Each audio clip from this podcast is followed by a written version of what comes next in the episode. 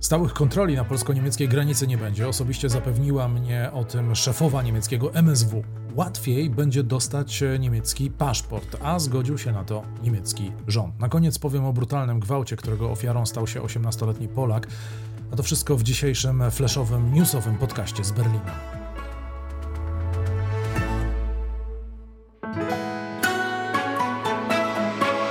Plus 49 News. Zaprasza Tomasz Lejman korespondent telewizji Polsat i portalu Interia w Niemczech.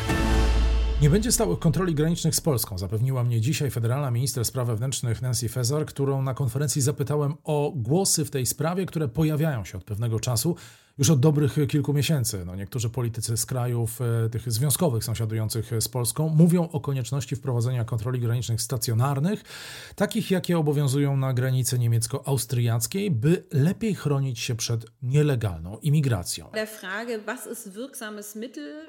Jak można skutecznie chronić granicę? Na podstawie bieżącej oceny sytuacji uważam, że to mobilne patrole są najskuteczniejszą formą kontroli granicznej, ponieważ funkcjonariusze są w stanie po prostu takie kontrole przeprowadzić w wielu miejscach.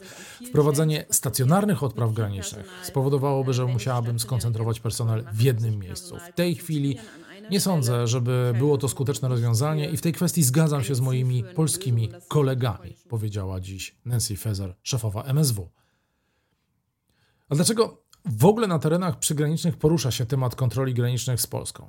Jest to związane, można powiedzieć, z taką nieoficjalną kampanią wyborczą, bo w Brandenburgii i Saksonii w przyszłym roku odbędą się wybory lokalne i w tych regionach obecnie dużą popularnością cieszy się ultraprawicowa AfD.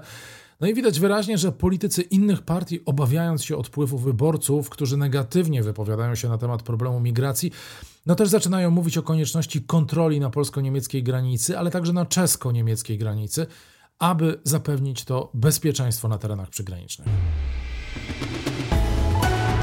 Plus 49 News.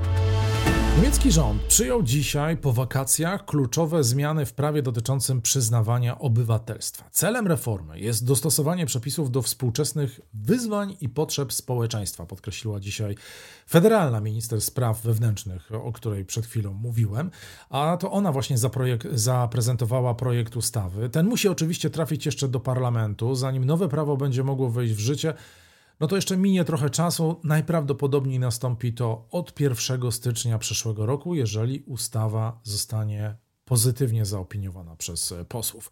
Nowy projekt ustawy można powiedzieć tak, jest dość obszerny, ale wynika z niego, że rząd federalny będzie chciał wprowadzić możliwość posiadania kilku obywatelstw z jasno określonymi zasadami. Dzieci urodzone na przykład e, w Niemczech, e, mówimy o rodzinach obcokrajowców, automatycznie otrzymają niemieckie obywatelstwo, jeśli jeden z rodziców mieszka legalnie w kraju przez co najmniej 5 lat. Skróci się również czas oczekiwania na niemiecki paszport, ponieważ obcokrajowcy będą mogli starać się o jego posiadanie po 5 latach od przyjazdu i zamieszkania w Niemczech.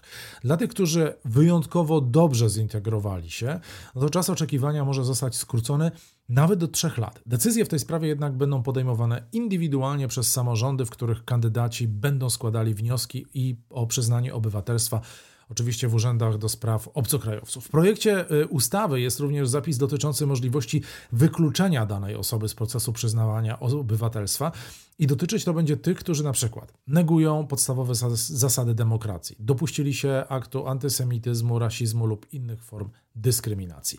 Reforma ma na celu również um, uczczenie wkładu, jak to dzisiaj usłyszałem, tak zwanych gastarbeiterów, czyli imigrantów tych zarobkowych, którzy przyjechali wiele lat temu, między innymi z Turcji, i to oni się, jakby nie patrzeć, przyczynili do rozwoju Niemiec e, w przeszłości, przede wszystkim mając duży wkład w gospodarkę. W ramach ułatwień dla tego pokolenia, Wystarczające będzie, jeżeli e, będą oni po prostu mogli porozumiewać się po niemiecku w takim codziennym życiu bez większych problemów. Nie będą też musieli zdawać tego testu, który będzie wymagany od innych kandydatów, czy jest wymagany już w tej chwili, a chodzi tutaj o test językowy oraz o test, jeżeli chodzi o wiedzę o Niemczech. Nie ukrywam, że e, temat ten rozszerzę w najbliższym wideo podcaście kierunkowy plus 49, ponieważ e, to prawo nie rozwiązuje jednego ważnego problemu: zapchanych urzędów do spraw obcokrajowców, które są tak zapchane, że ci, którzy przyjeżdżają do Niemiec, czekają ponad rok, nawet ponad rok, na zalegalizowanie pobytu stałego. Więc odnoszę wrażenie, że dodatkowy szturm tych, którzy będą składali wnioski o obywatelstwo, no pogorszy jeszcze sytuację.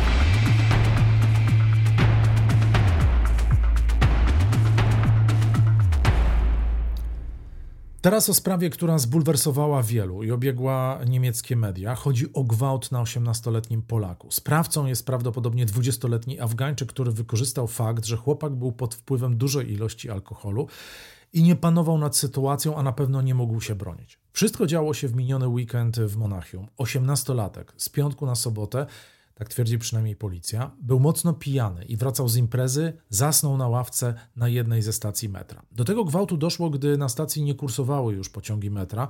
Nie było też ludzi, choć i to jest niejasne.